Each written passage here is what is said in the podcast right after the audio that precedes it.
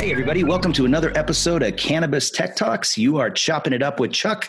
I'm the editor in chief with Cannabis and Tech today, and we are very excited uh, to have a special guest for you. We have the CEO and founder of Puffco, Roger Volodarsky. Roger, how are you? Doing well. Thank you guys for having me.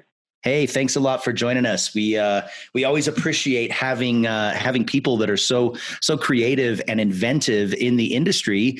And uh, I guess you'd have to say um, you guys are pretty uh, pretty inventive over there at Puffco. Yeah, we we we definitely try. I, I would I would I would say that we're definitely innovation chasers, and and it's what we enjoy doing daily.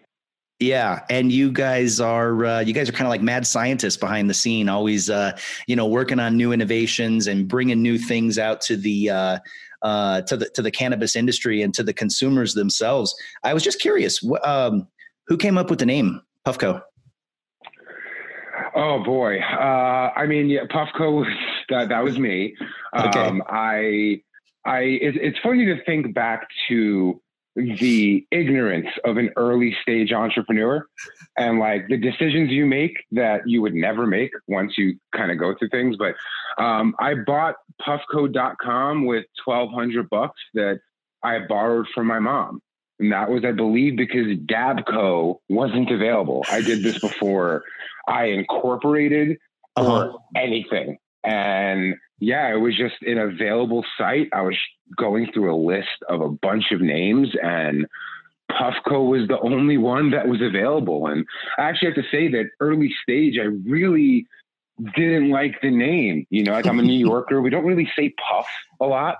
Yeah, Like we're not like, let's go have a puff. It's just not not a thing we say. And for a while I was like, I I need to change this. We're gonna get big at a certain point and then I won't be able to. And then we got big and now the name is just, you know, synonymous with this great experience. And I don't think it's ever gonna change now. Um, but yeah, I ended up just buying puffco.com for with 1200 bucks, which I feel like is very expensive for that name. Um, yeah, yeah. that's that's pretty awesome though. Uh, and this was uh, what like about uh, 2013. Yes, I believe this was in 2013. Maybe it was at the very end of 2012. We incorporated in March of 2013, and and the website was purchased a few months before that. That's uh, that's crazy. That's almost a decade ago. Does it feel like that long? Yeah, it, it, yes and no. You know, it feels like just yesterday this was all a dream, and then in the same breath, it feels like we have been doing this forever. Um, but yeah, seven years, and I, I'm I'm definitely looking forward to the ten year point. It's something I I wouldn't have even dreamt that I would be doing this for two to three years. So to be doing it for seven and to have the products we do and the community that we have, uh, it, it, it truly it has been a dream. I like the fact that you said community because um, I notice that people seem to have a relationship with Puffco.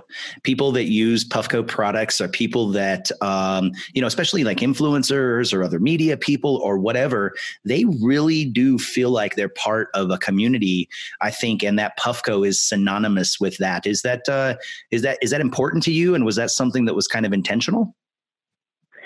Absolutely. You know, I don't know if it was necessarily intentional, but Mhm. Puffco is a community driven company. And not because we see communities as a great source of revenue, because we're community members. We're a company full of dabbers and cannabis users and obsessives. And we obsess over our own experience. If there's any if anyone is going to call us innovative, it comes from the fact that we're always looking to better our own experience with cannabis.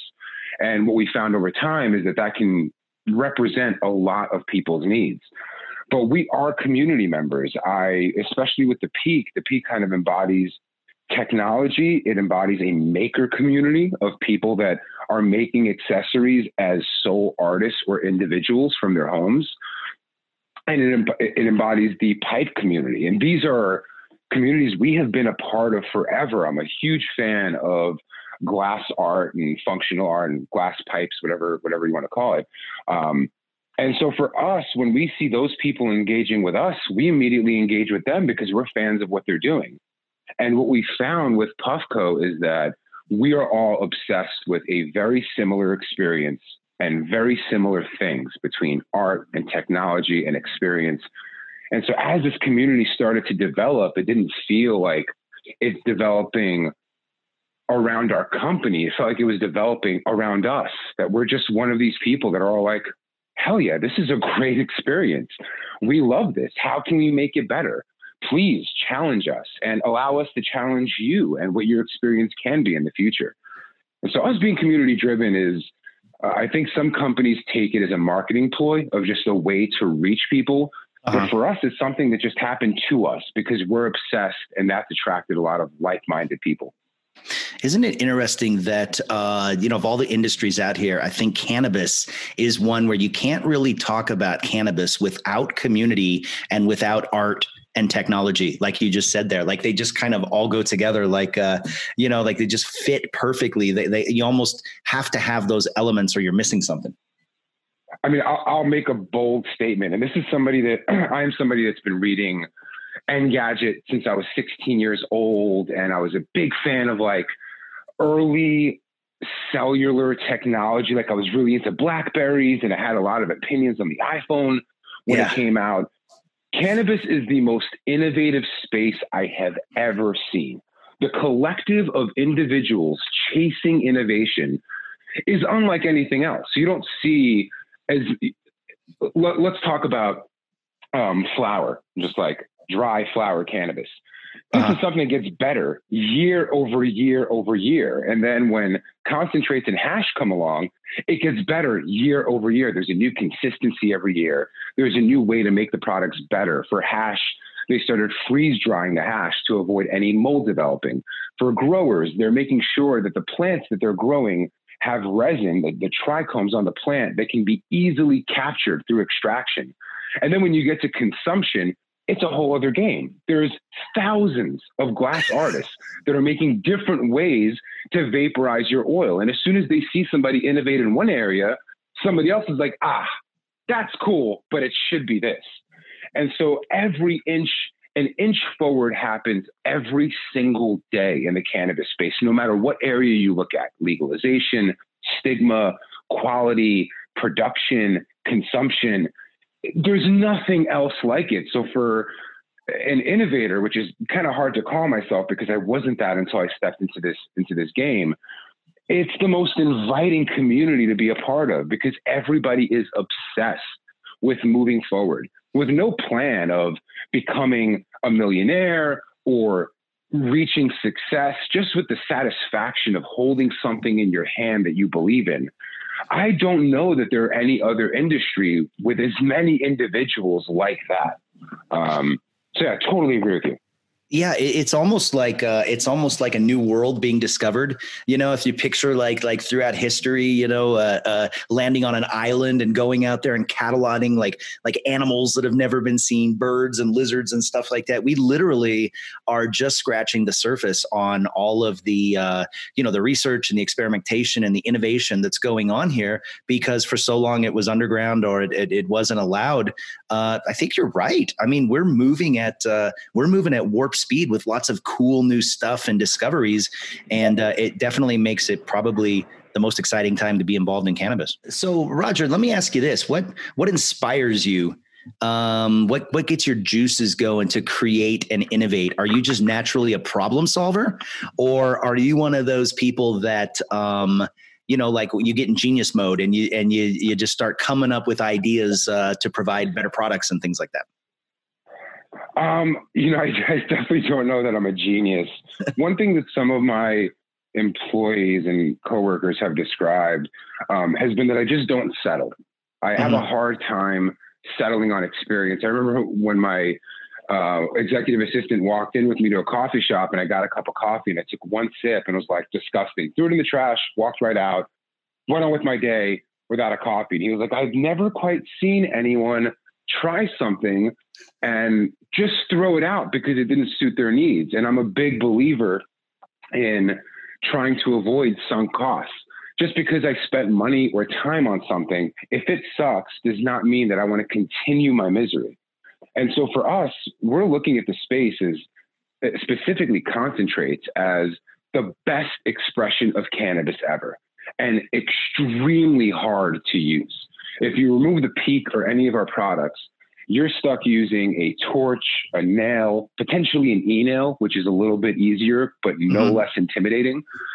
And for us, we want to, you know, one of the best parts of cannabis is consuming with your friends. And when you're pulling out a torch and all this crazy tech and going through this intense process and then giving somebody an intense high, it's tough to pull people into that.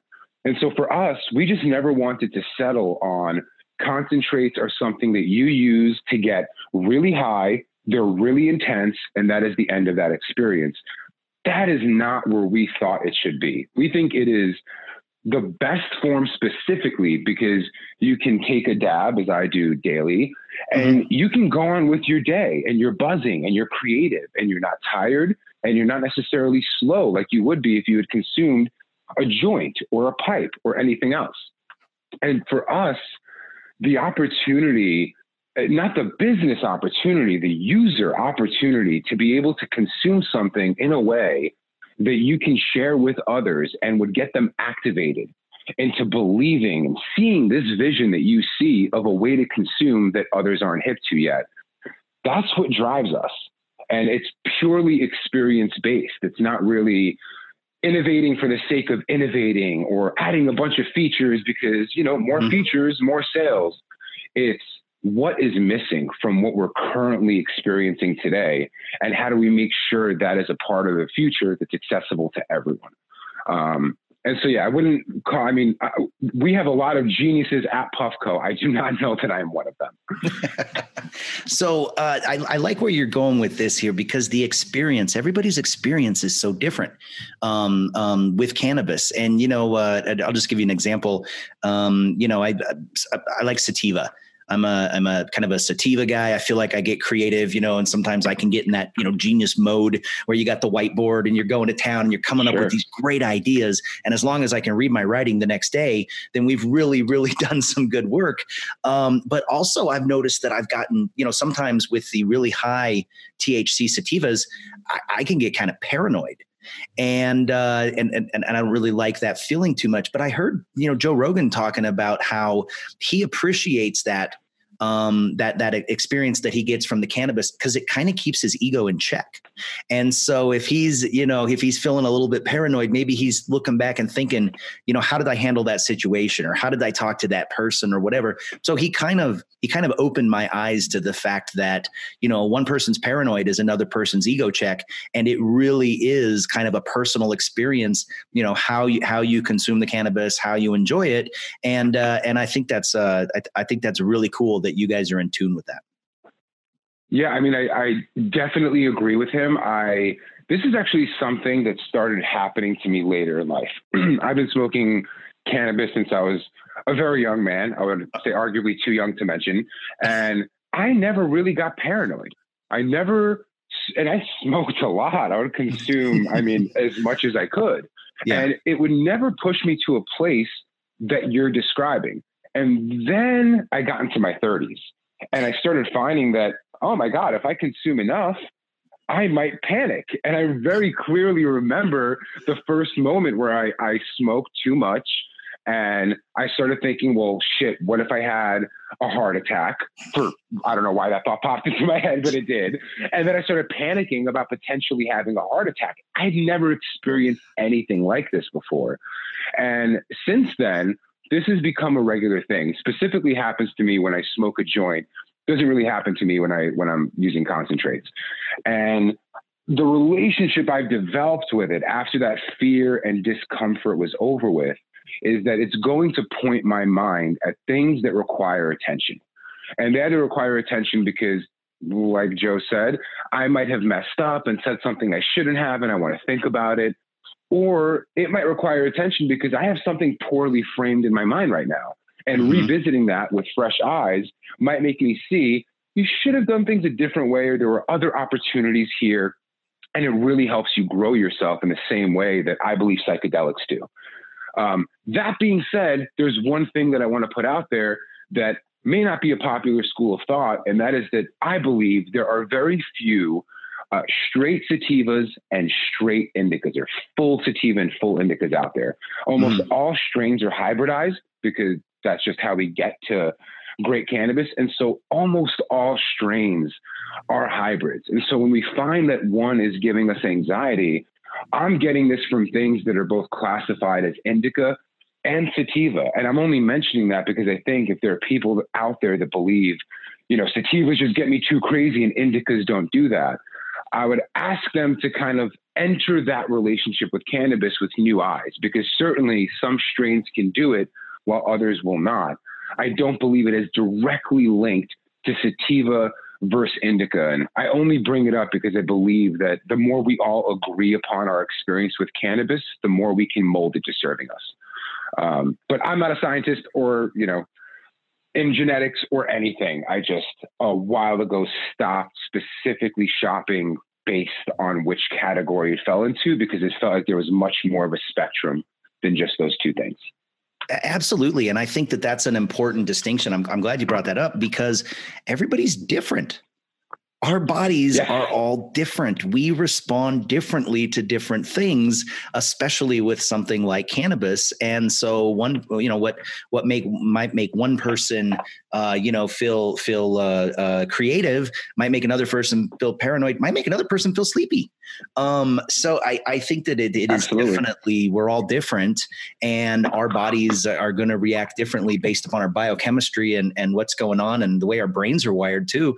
Um, but I think a lot of it does have to do with the situation, the setting, the people that you're around. Because I can tell you firsthand, um, smoking sativa and watching pandemic news late at night is a recipe Bad for move. disaster. That's a bad move. That's not. I, I think we all learned pretty. I reduced my cannabis use the first two weeks of quarantine significantly. I was going to it for relief and to get a good perspective, but I have this propensity to panic if I if I smoke a joint, and I was panicking those first two weeks. I, I yeah, so I, I definitely agree. Jumping too deep into pandemic news or looking at what's going on in this world while in that state um, might might lead you where you don't want to be. I know. And why is it we always go to the heart attack first? That's the same thing. I'm always like, oh man, they're going to find me. They're not going to be able to get me because of Corona. And it's my heart. It's got to be my heart. My heart's beating so fast. That's funny that uh, that that seems to be like always the first place you go is is the uh, the heart attack.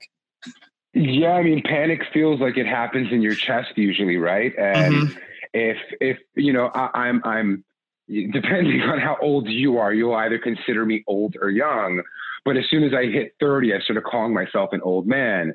And once you're calling yourself an old man, well, a heart attack is a part of the picture of potentially being an old man. So I, it's it is one of those paranoid thoughts. I don't let myself go there anymore. Like I, I've been through enough of them that I'm like, oh, I've survived the other 30 times this has happened. So I'm pretty sure I'll be okay. And I just kind of talk myself through it. Harder to do in the middle of a pandemic while watching anything relating to it.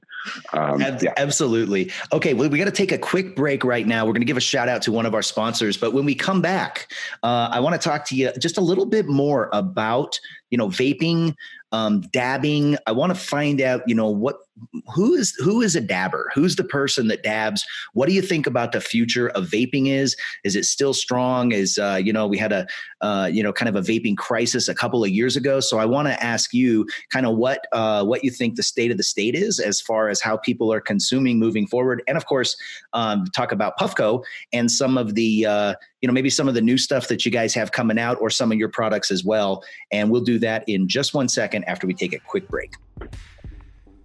Today's episode of Cannabis Tech Talk is brought to you by STM Canna, your source for some of the best tech in the cannabis industry, including the Rocket Box, a commercial grade machine that can roll 453 pre rolls in 3 minutes, far faster than any other pre roll machine on the market. And the Revolution. The STM Revolution is the world's most advanced commercial grinder processing over 400 pounds of flower daily. Visit stmcanna.com to learn more. That's www.stmcanna.com to learn more. Hey, everybody, welcome back to Cannabis Tech Talks. You're chopping it up with Chuck, and we are here with the CEO and the founder of Puffco, Roger Volodarsky. How are you, Roger? Doing well, thanks. All right, cool. I, I promised everybody I wanted to find out from you. So I'm not a big dabber. I'm uh, um, I've dabbed. I've uh, smoked flower. Um, I'm I'm kind of an edibles guy. I find that that's a nice, easy, you know, way for me to get where I want to get. Um, what what would you? How would you describe dabbing for somebody that has uh, has never dabbed before? So dabbing to me is honestly a different relationship with cannabis. It's not it, it's not something that you use to escape the world, which is mm-hmm. usually what I used to turn to cannabis for. It's an enhancer of the world. And so if you're, you know, if you have to work and stuff, it might be a little bit challenging to work. I wouldn't advise that you take a dab and just like step into the office uh, unless maybe mm-hmm. you're you're me. It's part of your job. Um, but let's say you want to get creative. You're doing housework. You're engaged in anything that requires your attention and your intent uh, and your intent. Um, mm-hmm. it, it, it, it, it speaks to that type of experience. And there's a reason why I believe it, it is actually doing that. So when you're smoking a joint, you're consuming all of the cannabinoids in that joint. When you're dabbing, what happens is you're actually left with some oil when you're done, once you're you're pretty much fully vaporized almost everything in your bowl, mm-hmm. you'll notice there's like this black tarry looking stuff remaining. That stuff is chock full of CBN. And CBN is a byproduct of THC. You're consuming it when you smoke a joint. It can make you sleepy, it can make you hungry, it can make you tired. That's kind of what it does. Those are my least favorite parts of the cannabis experience. When dabbing, I can still consume everything, even the stuff remaining in the bowl. I could just finish it off if that's my desire. But what I choose to do is leave it behind. And what that does for me is it allows me to engage with everything around me and whatever I am currently involved in without being sleepy and tired and a little bit forgetful. And so dabbing is an experience that is similar to cannabis, but without the parts that kind of end your day. Um, and I often find, especially on the weekends or days where I'm not heavy lifting, I start dabbing pretty early um, because it just makes everything better. I love my coffee more. I love staring at nature more. I'll enjoy reading a book or losing myself in a show. And I'm not in and out of attention. I'm full on engaged. And so dabbing to me if people are comparing cannabis to alcohol, dabbing to me is more like coffee than it is like alcohol. That, that makes sense. And uh, to go back to, uh, they asked uh, Joe Rogan when do when does he like to consume cannabis, and I thought it was pretty funny. He said uh, before I do stand up, he said um, when I do jujitsu, and he said when I'm going to eat delicious food. and I thought that's a that's a pretty good way to go. I don't know if I could work out I, I, don't know if I've tried it, you know, working out on on cannabis, um, but uh, I know a lot of people do, and I know that uh, you know a lot of them. You know, there's athletes out there that uh, that that tout the benefits and everything like that. Um, do you do you work out? Yes, yeah. I actually uh, during quarantine, I I, I actually uh, had an injury just before quarantine, so I spent my first six weeks or five weeks not working out. But in that time, I've gotten just a little bit of equipment in the home and I'm back to working out anywhere from four to five days a week. I actually, not, not that I disagree. I mean, the human experience is a spectrum. But uh-huh. for me, when, when I smoke before going into the gym, I am, I wouldn't call myself lethargic. Um, but my intensity is knocked down a tad. And for the type of workout that I do, intensity is really important. Like I can't, I can't be lazy for a second. I'm, I'm doing Zoom training um, mm-hmm. with with a professional, and anytime they see me slow down, they're like, "You need to pick it back up." And I couldn't imagine doing that on cannabis. Now, post workout, my God, I mean, it, it, it makes all the hell you've just been through for the past hour totally worth it. It feels like the world's biggest relief to be done with that, consume a little bit. It feels like almost a new type of high of what's being released in your body between all the workout you were just doing mm-hmm. and consuming the cannabis. But I don't disagree with Joe. I actually know a lot of people that do smoke before they work out and actually before they do jujitsu. Um, that just hasn't specifically worked for me and the way I like to work out we're we're kind of cut from the same cloth, Roger. I, I don't uh, I don't think I would have that intensity, but you're right. Afterwards, your endorphins are flowing, and then you know when you combine it with that, I feel like it's a really really nice reward. Uh, you know, for for when I do make it to the gym. Um, do you think that the future is bright for alternative ways of consumption? Um, I think it can be. Um, I think if the industry is driven by consumer focused brands, mm-hmm. then yes, absolutely. If it's driven by margin and commoditizing the plant, I don't think so. I think one of the best parts of what Puffco does is we open up a way for people to have the best experience possible. And that best experience possible isn't just because of the hardware. The hardware can't take bad flavored cannabis and make it taste good. But if there's something that is moderately good, it will give you a great experience. And so I believe for for the future to be as bright as we want it to be, what we want to see at the top of that industry are companies and leaders that look like us, that talk like us, that enjoy the same experiences that we enjoy. And if you have people coming in that, let's say, you know, formerly was an executive at Taco Bell and they're trying to drive processes to reducing the price of cannabis, the space is going to get really boring quickly. I mean, the way iPhone and Apple changed the world was not by entering a segment and making it cheaper uh, than than Nokia. They leveled up the experience and hope that users would justify the cost because of the experience they gained from that that's the bright future that I see where people have things to be excited about that level them up and how they're using. And if it's just cost driven, I think any industry that is cost driven is not very innovative. Yeah, and and by the way, uh, you know we've only got a few more minutes here, but uh, I just wanted to touch on, you know, obviously while we're recording this right now, we're still, you know, kind of in the middle. We've we've got a global pandemic going on right now. There's a lot of uncertainty with regard to events. Um, you know, cannabis has been deemed essential, and so you know, obviously it's got it's got a bright future and everything like that. But what are you seeing that's, uh, you know, is there anything you're seeing right now that's inspiring you, or that you find, uh, you know, makes you feel good about the industry or about maybe some some things that you're seeing behind the scenes uh, during this this kind of chaotic time? Yeah, I would say that the relationship between government and cannabis, I wouldn't call it as inspiring as I would call it validating. And being a stoner for most of my life, um, I think there was a lot of stigma put on me and my preferences and how I like to enjoy things. And I felt like a bit of a black sheep most of my life. Even creating a company in New York when we were trying to hire people, there were a lot of no's. And specifically because this is the industry that we're in and people don't want to throw their careers in the trash. The government saying this is an essential service and hearing we work with some lobbyists just for the sake of kind of knowing what's going on in the country and like how government may shift or lean into their perspective on cannabis.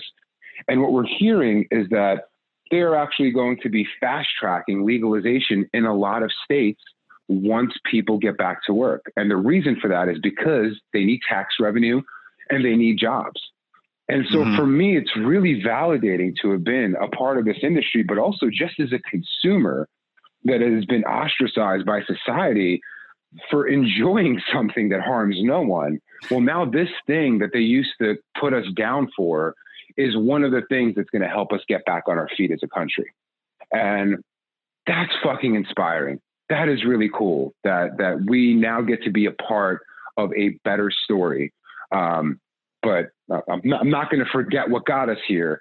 but I'm I'm quite happy about that. Seeing them starting to release some prisoners from jail um, for the sake of Corona because they're in there for cannabis, it feels like there is a shift really happening. And I know we all thought that when legalization happened, but mm-hmm. we hadn't seen some of the wrongs righted when legalization started to happen. And now I feel like in this shifting world, we may be entering a new era where what we do is truly normal. Normal meaning that like we're no worse than an alcohol user that we can consume in places where alcohol can be consumed, that we're just another thing that people use to enjoy life. So that that has been if there's anything nice about what's going on, it's cool to see cannabis become a hope for a better future, um, opposed to something that was dragging down society. It, absolutely. And really stepping up, you know, cannabis stepping up to do its part to help during this, like you said, tax revenue, jobs, uh, you know, uh, relief for people, medicine, everything like that. I think it's, I think it's really, really cool to see this maturation, if you will, um, and to be a part of it, you know, real time, everything that's happening. Um, one last question. Do you have a, do you have a feeling, uh, just kind of a gut feeling? I know that they're talking about, um, obviously they've been talking about national legalization forever. Um, we've also heard some of the candidates talk about decriminalization.